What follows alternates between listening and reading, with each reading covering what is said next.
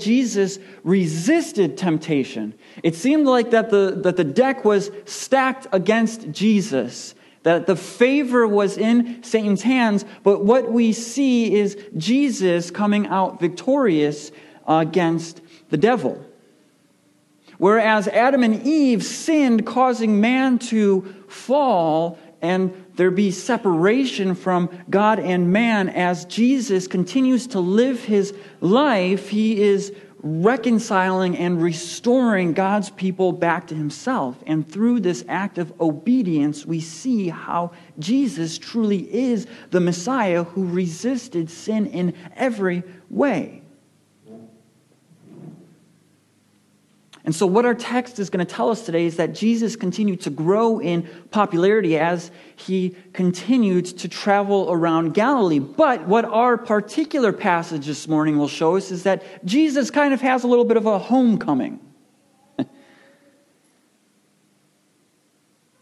he has a homecoming and he, he goes to the synagogue on, on the Sabbath and he's given the opportunity to preach. And what we see in this passage is probably one of the most amazing sermons where a, a preacher is able to get a group of people to marvel at his words and then within five sentences or six sentences get them to hate him so much that they want to throw him off a cliff.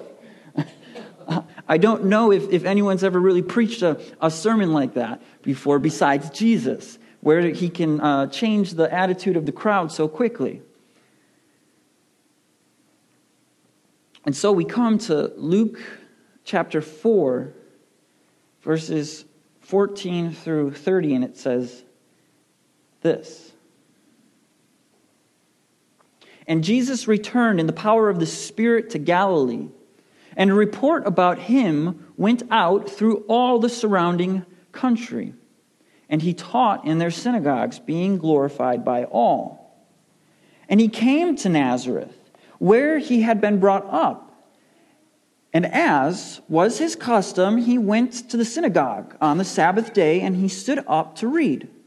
And the scroll of the prophet was the scroll of the prophet Isaiah was given to him. He unrolled the scroll and found the place where it was written The Spirit of the Lord is upon me because he has anointed me to proclaim good news to the poor. He has sent me to proclaim liberty to the captives and recovering of sight to the blind, to set liberty those who are oppressed, to proclaim the year of the Lord's favor. And he rolled up the scroll and gave it back to the attendant and sat down. And the eyes of all in the synagogue were fixed on him. And he began to say to them, Today this scripture has been fulfilled in your hearing. And all spoke well of him and marveled at the gracious words that were coming from his mouth. And they said, Is this not is not this Joseph's son?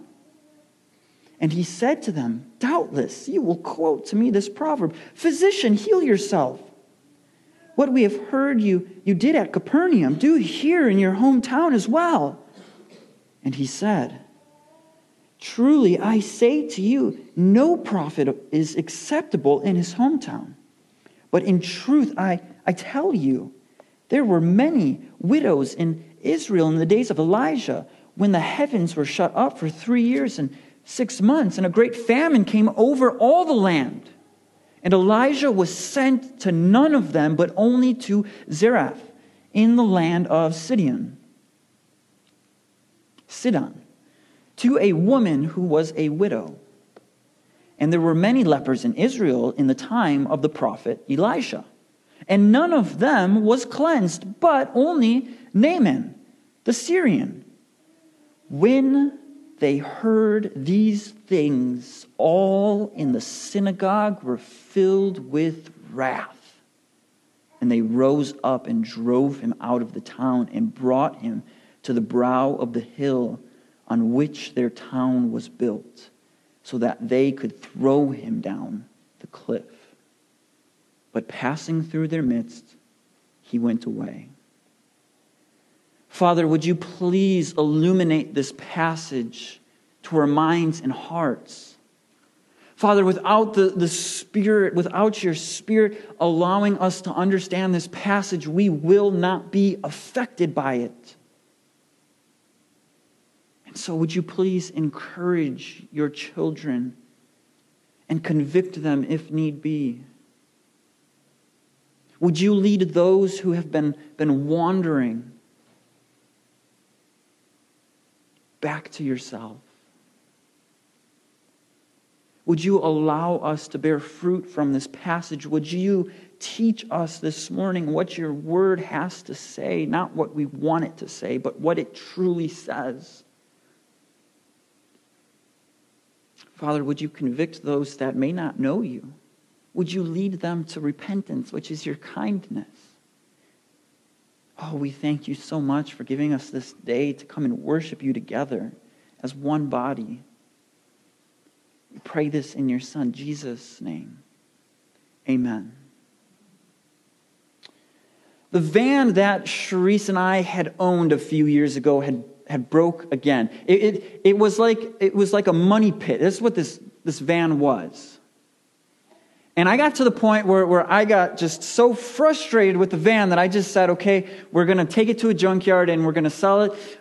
And so that's what we did. We, we took it to the junkyard, we sold it, and my, my graham cracker, which I call, which is my grandma, um, was so gracious enough to let us borrow um, her Ford Focus station wagon. And so it was a warm, sunny morning, a warm Sunday, Sunday morning, and I had the, the normal nervousness of, of what I get when I'm about to preach. I, was, I had the opportunity at the church that I was interning for to preach that Sunday, and so I, I had this nervous, gut wrenching feeling that I usually get Sunday mornings. So Sharice and I thought, okay, we better leave a little bit earlier than what we normally do. Our van was parked in our grass driveway that the people who had lived there before us had made in, in an alley. And so we get prepared to leave. We, we get to the car. I open the driver's uh, door. I get in. I am not driving. I look at my phone. I'm going to play some music because I like to play music before I, I preach. And Cherie said, Max, we need, to, we need to get going. So here, why don't you give me your phone and, and I will, will put on the music. And so I back up. A car was driving down the alley, and I totally missed it and get into a car accident. Now, did you know that the highest rate of car accidents happen within eight blocks of your house? Do you know that? It happens because normally you get so familiar with your surrounding area that you just think everything is how it is. You kind of lose the, the awe and wonder or the, uh, and why is that there? Of what's in the area. And so it took me eight inches to get into a car accident from my house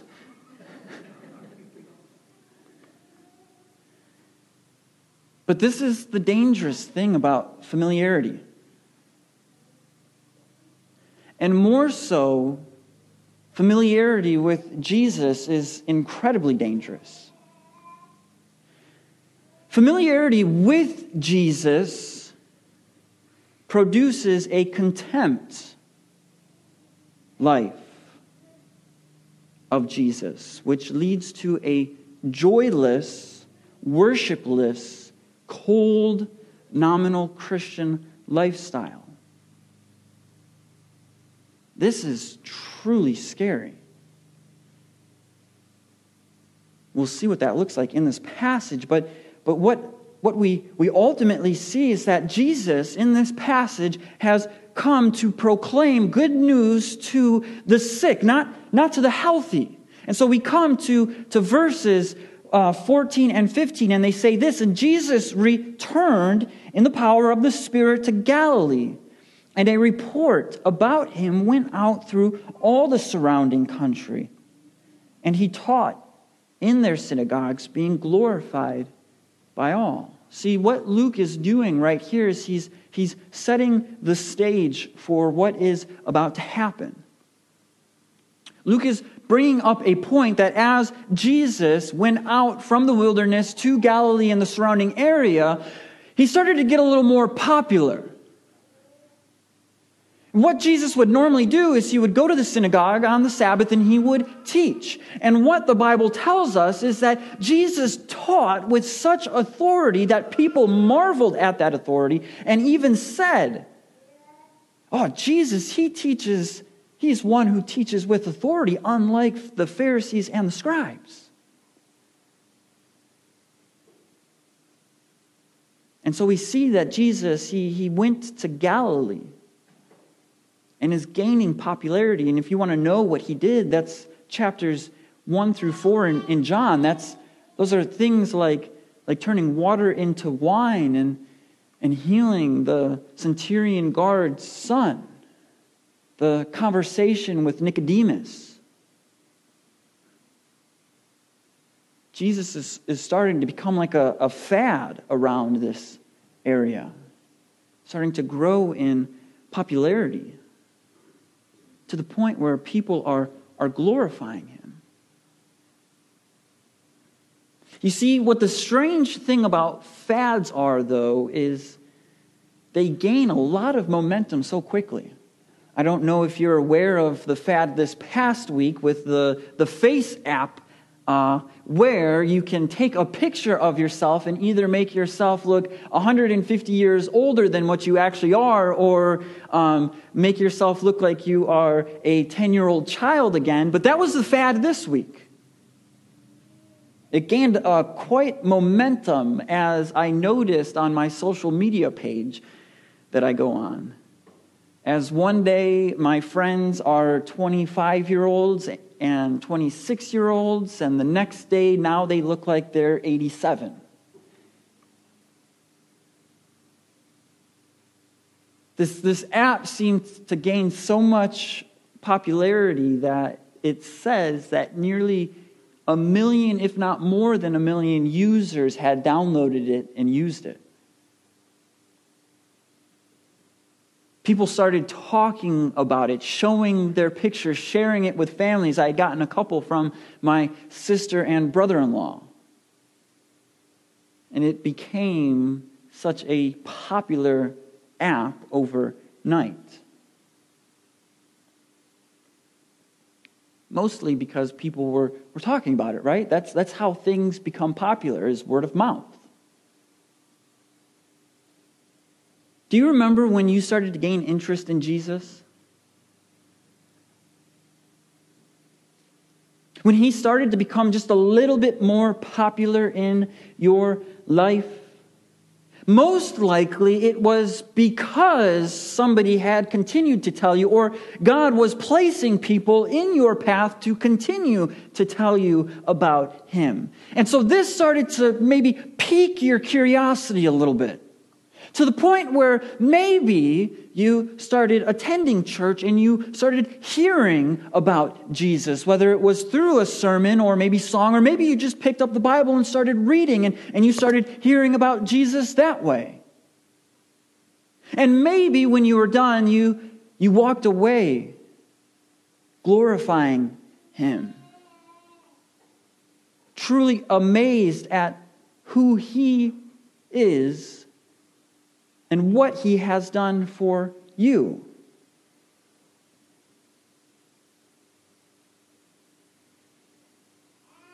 See, but here's where the road splits. Some are, are radically transformed by seeing Jesus. They don't just glorify him for a time being, they glorify him for the rest of their lives. And the other group treats him as a fad, as a pair of pants, just wanting to, to try him on to see if he fits, and if, if, it, if he doesn't, then just throw him back. But the question that I want to ask is, is how is it that Jesus became popular in your life?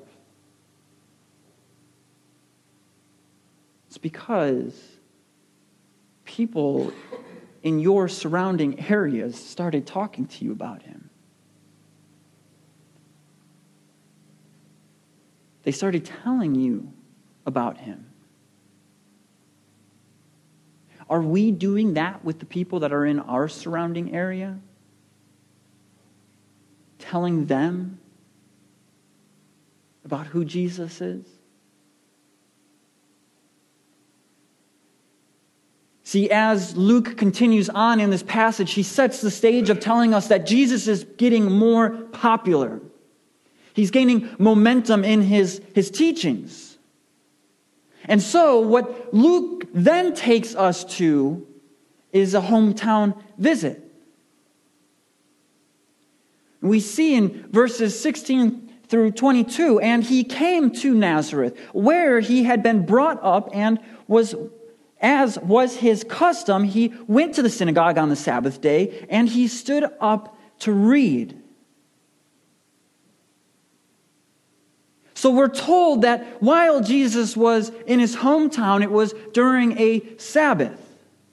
And so, what was custom, not that Jesus had to, but because Jesus wanted to, because he, he loved his Father, he wanted to attend the regular worship service. He wanted to worship God with his fellow Jews.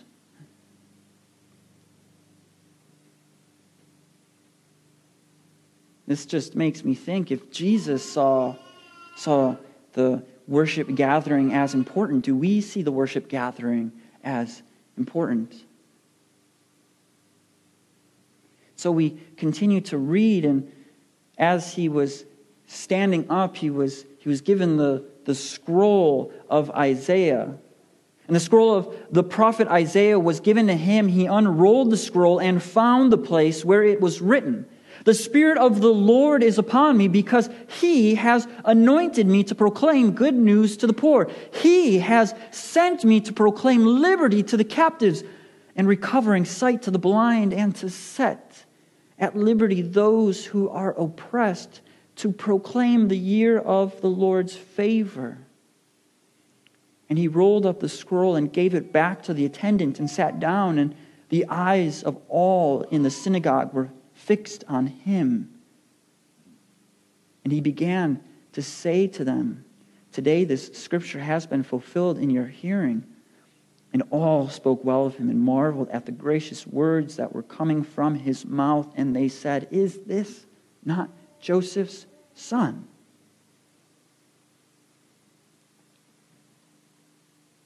So, as Jesus was handed the scroll, he unrolls it. And he continues to unroll it and continues to unroll it and continues to unroll it until he gets to Isaiah 61, verses 1 and 2. Jesus knew exactly what he wanted to read to this group of people.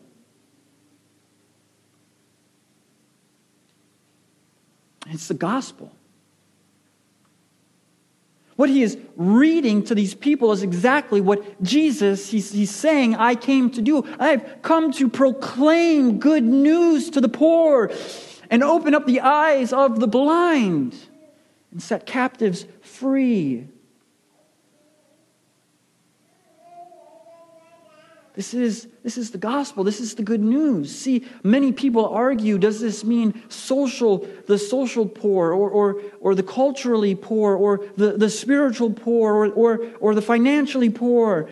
Or does this mean the, the, those that have been oppressed in society, or those that have been oppressed spiritually? Or, or does this mean the physical blind, or the spiritual blind? And, and to all of that, it's, it's yes. But what Jesus is drawing out here is that he has come to bring good news. And what is good news? No other than the gospel. He's, he's saying here, I've come to bring the gospel to these people, to the outcasts, to those that would least likely expect to get this good news.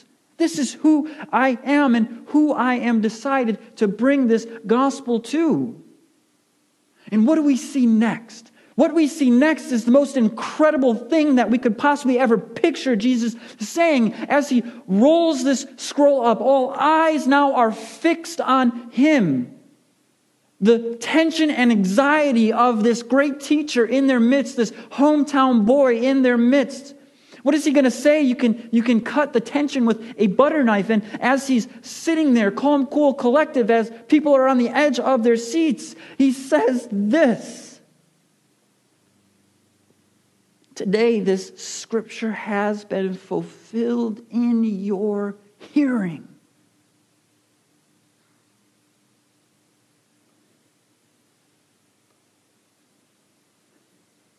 Jesus is literally telling them, he's telling his hearers that what the prophet Isaiah has written has been written about him, and he has come to fulfill it. And not only has he come to fulfill it, but it is being fulfilled right in front of their very eyes.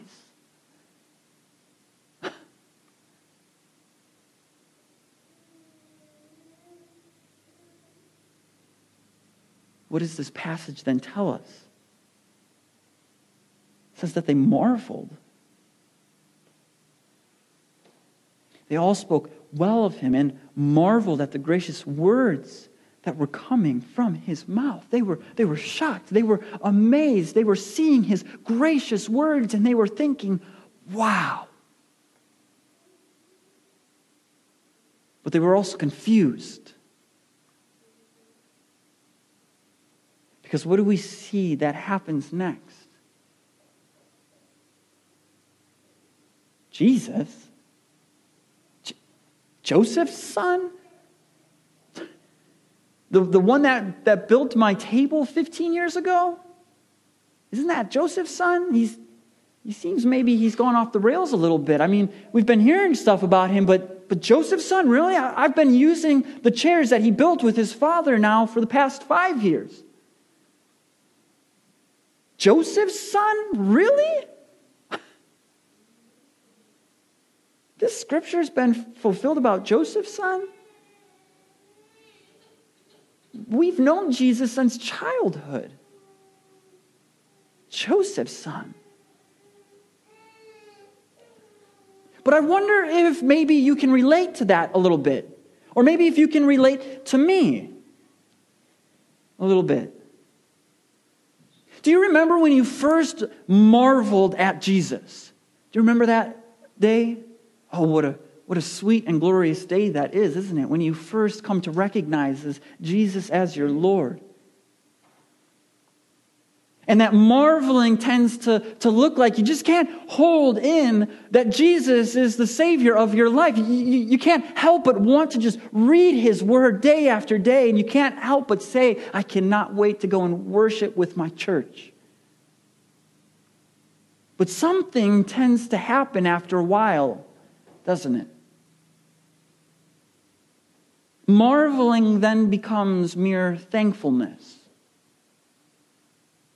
Well, I, I'm, I'm very thankful that Jesus died for my sins to save me and to set me free. I'm, I'm thankful that I have such a great church. I'm, I'm thankful that, that I, I have a, a, a Bible. I'm, I'm just, I'm thankful for Jesus.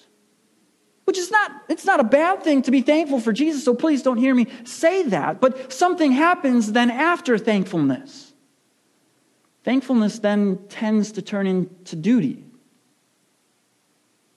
Where you're once marveling at Jesus and obeying out of pure delight of, oh, Jesus died for my sins. I just want to obey him. Why wouldn't I? To now, I better show up to church. I better read my Bible. I, I, I, better, I better pray. And if I just do these things enough, maybe it'll come back. But then something happens after duty, after you realize and, and just sit there and wrestle with the fact that your heart isn't in it. This is where we become familiar with Jesus. Oh, I, I know that I know that passage. I know what that Bible study is on. I, I, of course, Jesus, he, of course, he died for my sins, and, and of course, he lived this, this perfect life, and, you know, I don't really need to go to church that much anymore because I kind of, I, you know, it just really hasn't been satisfying my needs. And, and it seems like, you know, the, the pastor or preacher is constantly pushing this gospel. I just need a little more than the gospel. I need a little more than Jesus. And so what happens is we then become familiar with Jesus and we just don't look at Jesus as the only thing that I need in my life. And if, if we look around, we could easily see that this has infiltrated the churches today, hasn't it? See, no longer normally is, is it, I just want to go and be a part of the church or a part of a Bible study or go out and have coffee or breakfast or, or whatever it is you do just to marvel at Jesus. I want Jesus and something else. So normally it could look like I, hey, do you want to come to my, to my church? You can have a little bit of Jesus, but our sermon series is on 10 steps to a better marriage with a little bit of Jesus sprinkled in there. Or, you know, I've been really struggling with my anger lately, so here's this, this book. There's a little bit of Jesus in there, but it'll help you control your anger a little bit better. Or this place has a great youth group for my children. And there's that Bible verse that says Jesus' name in there, but they're going to teach on how to live a pure life for teenagers. And that's what my child really needs is, is just to live a, a pure life. Well, when, when, we, when we say it's Jesus and this, what we're saying is Jesus is not enough.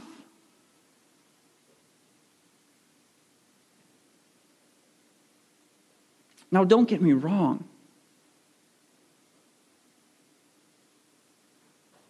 As a pastor, I want everyone in here to have the best marriage they possibly can. I want us to fight sin and temptation. I want our teens to live pure and holy lives, but that is not through moral behavioral control. That is through Jesus, Jesus, if, if I can encourage our body, Jesus can satisfy every single one of your desires. He really can, but as soon as we start saying, no, no, no, I need Jesus and I need something else, we have totally lost Jesus by becoming familiar with Jesus.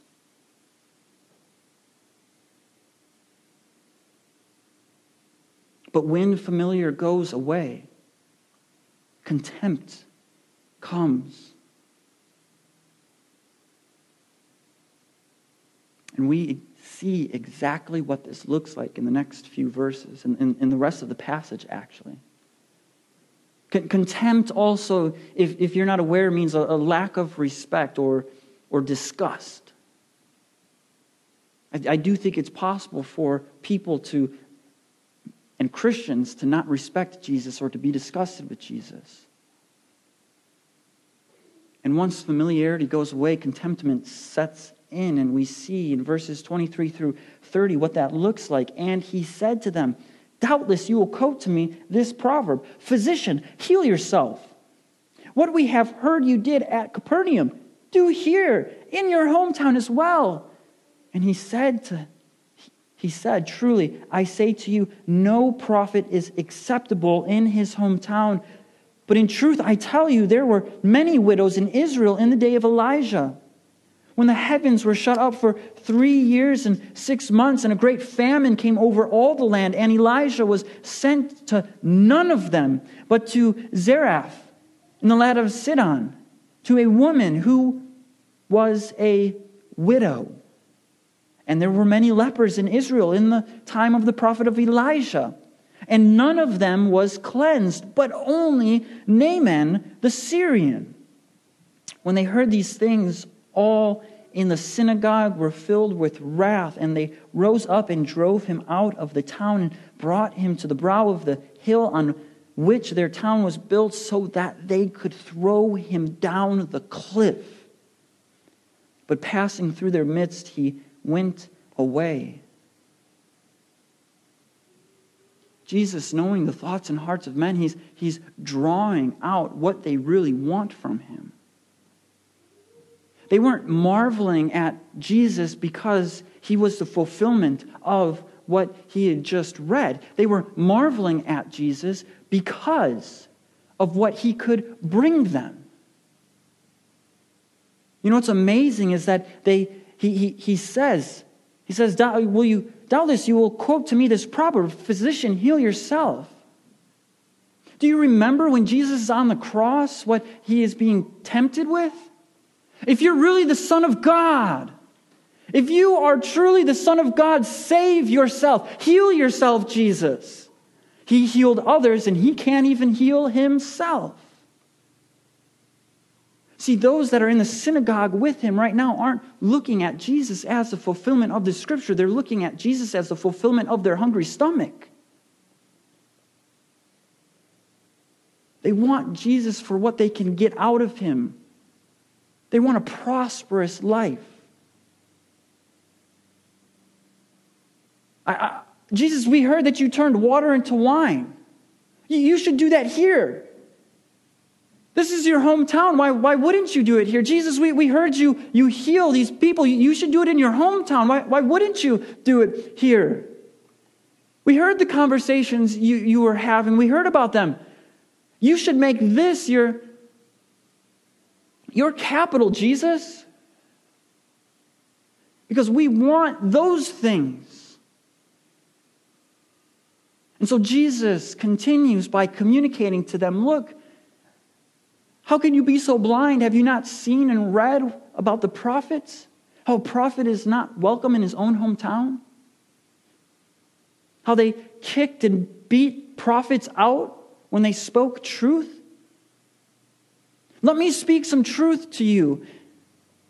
And he said, Truly I say to you, no prophet is acceptable in his hometown. But in truth, I tell you, there were many widows in Israel. So there were widows in Israel. But where did Elijah go? Where was Elijah sent to? He was sent to the widow who was not of Israel.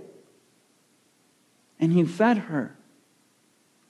And he clothed her. And he comforted her. And if that's not enough here, let me tell you about Elijah. Elijah, he, he was one of the great prophets as well. And there were many lepers in Israel, but where did he go to heal a leper? He went to Syria.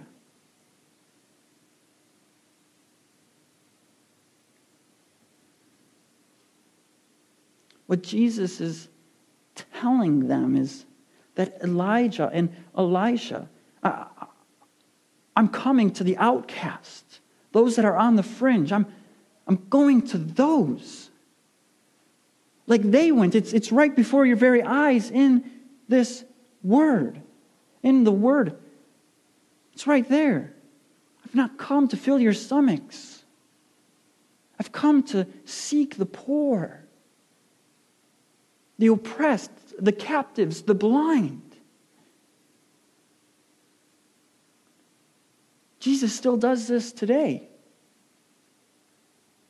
He still seeks and saves the, the poor, the oppressed, the captives, and the blind.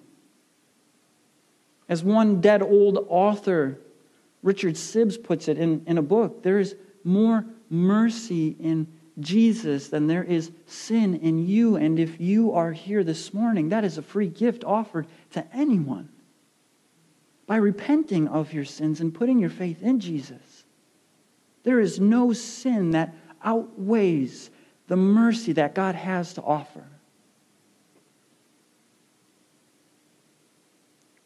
But what we see next is, is truly so tragic and, and sad. See, Jesus is saying, I haven't come to heal the healthy. The doctor don't, the healthy don't need a doctor. It's, it's the sick.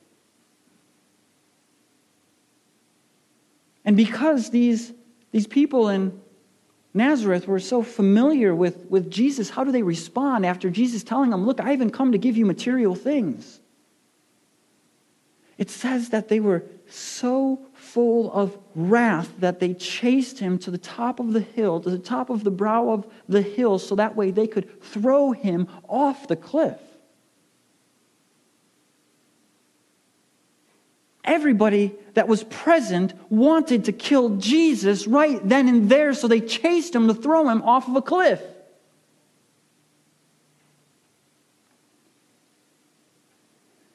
This is what it looks like to be contempt. When we become familiar, we start to think that Jesus has just come to me in order to give me what I want. And when I don't get what I want, who gets the blame? God does, doesn't He? It's God who then gets the blame.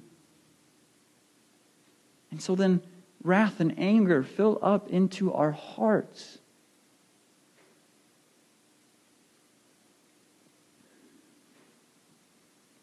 What's amazing about this passage is that it finishes with saying, But passing through their midst, he went away.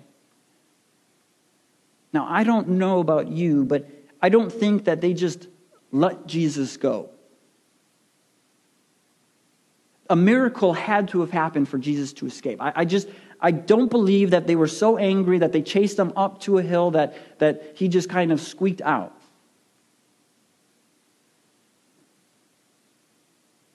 Their hearts were so hard that the miracle that even happened in front of their eyes, they didn't even see.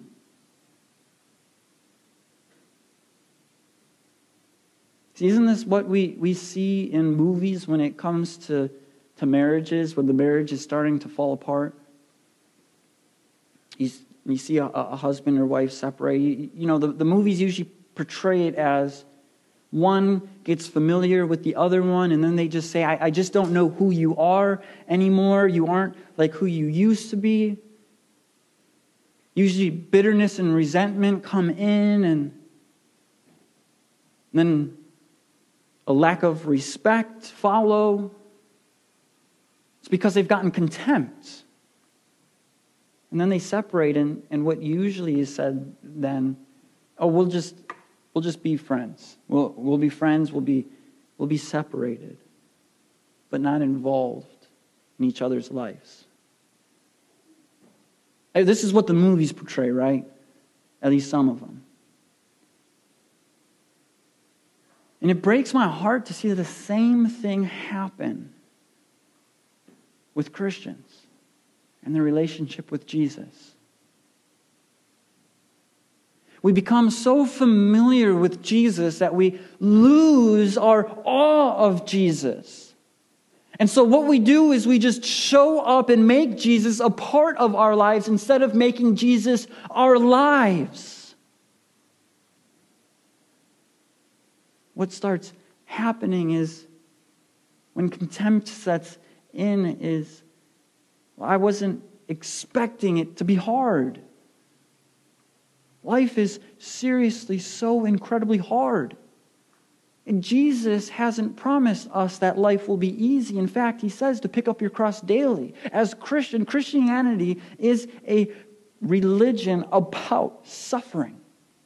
It's about rejecting ourselves. And so when we don't get what we want, it's hard.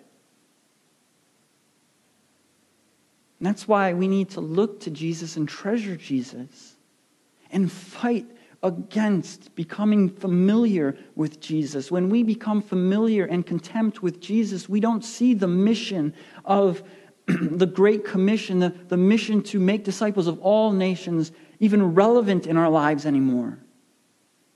We start to use everyday excuses of, of I, I'm, I'm aged, I, I can't reach this generation, or, or now I've done my time, so it's time to pass it off to somebody else. No, in ministry, ministry, you don't retire. Every single day, you are supposed to be an ambassador for Jesus, for the glory of God. And when we become familiar and contempt, we don't see that as important anymore. What we see as important is merely and only my needs. So Jesus hasn't come to give us everything, He came to give us Himself. And that's what's amazing about Jesus. That's why when you first started and when I first started to marvel at Jesus, it's because Jesus started to reveal that to me. This man literally came to live a perfect life and, and die a death for me so that way I don't face the wrath of God that I deserve? That's amazing. But yet, it's so hard to continue on a daily basis to find that fire. And so maybe you're, you're thinking right now, I just want to conclude with, with two exhortations, two encouragements. Maybe you're thinking right now, I've gotten in the trap of being familiar, Max. I just, I, I treat my relationship with Jesus as, as if it's a tradition. I don't see the mission of God as important. I don't, I don't love my neighbors like I ought to. In fact, I'm very judgmental and, and I gossip. I'd rather talk about loving my neighbor, or I'd rather push it off to somebody else who maybe is a little more experienced than actually doing it. I just, I just have gotten familiar and contempt with Jesus. What do I do? It's no different than what I had suggested last week. Look to Jesus first. Look to Jesus first. And then repent. Repent that you haven't been treasuring Jesus as you ought to. That he hasn't been placed first in your heart like he is supposed to be placed first in your heart. Next, know that you're not alone. This is the fight. This is the daily fight, waking up every single day to treasure Jesus. And if you think you can do that by yourself, then you are kidding yourself. This is not a journey to be walked alone. In, in the great movie Toy Story, find a moving buddy.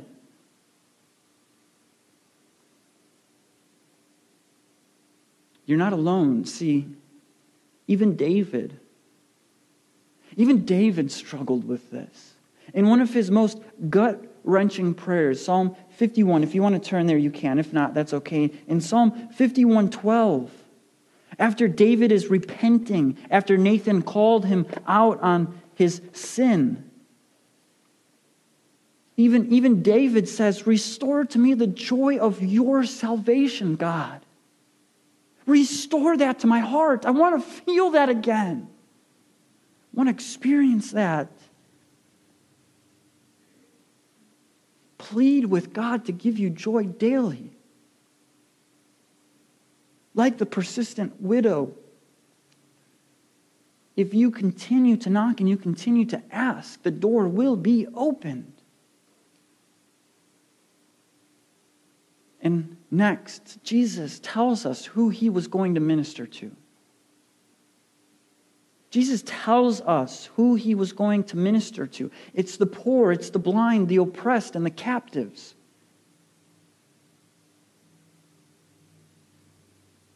That was you once. That was me once. I was poor. I was captive to my sin. I was oppressed by my sin. I was, I was blind to the evil and wicked things I was doing daily. But yet, God, out of His graciousness, sent somebody to me to preach the good news. Isn't that what Romans 10 is all about? I'm going to turn there real, real quick.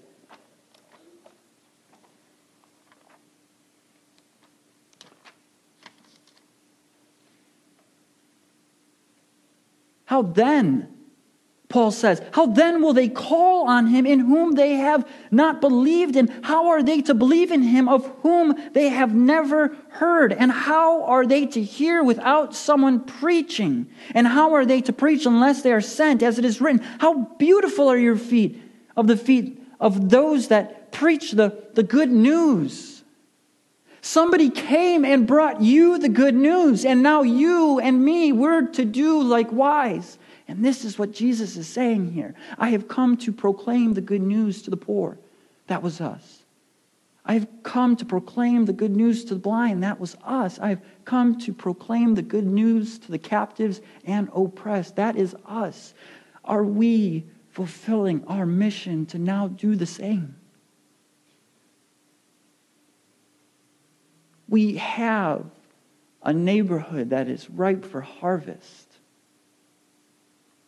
We have a, a city that is not perfect and glorified. People need to hear the good news. And so, let us see and know that Jesus came to bring the good news to the outcasts. And let us do likewise. Let's pray.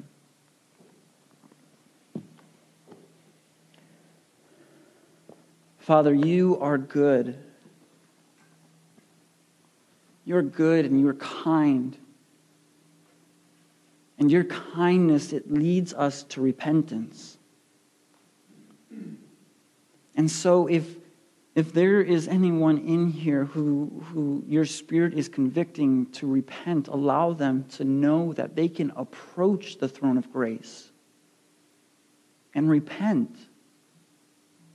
Because if anyone has sinned, then they can confess and know that you are quick to forgive. You are quick to forgive us of all unrighteousness. And so, Father, I ask that this word would penetrate our hearts and protect us from becoming familiar and contempt with Jesus like the people in Nazareth did. So blind that he's fulfilling the scriptures right in front of their face, that they wanted to kill him on the spot. Protect us from wanting other things than you. God, would, would your glory go out from this church today, throughout the week? Would we leave here exalting your Son, Jesus? Pray this in your Son, Jesus' name, who is worthy of all praise, honor, and glory. Amen.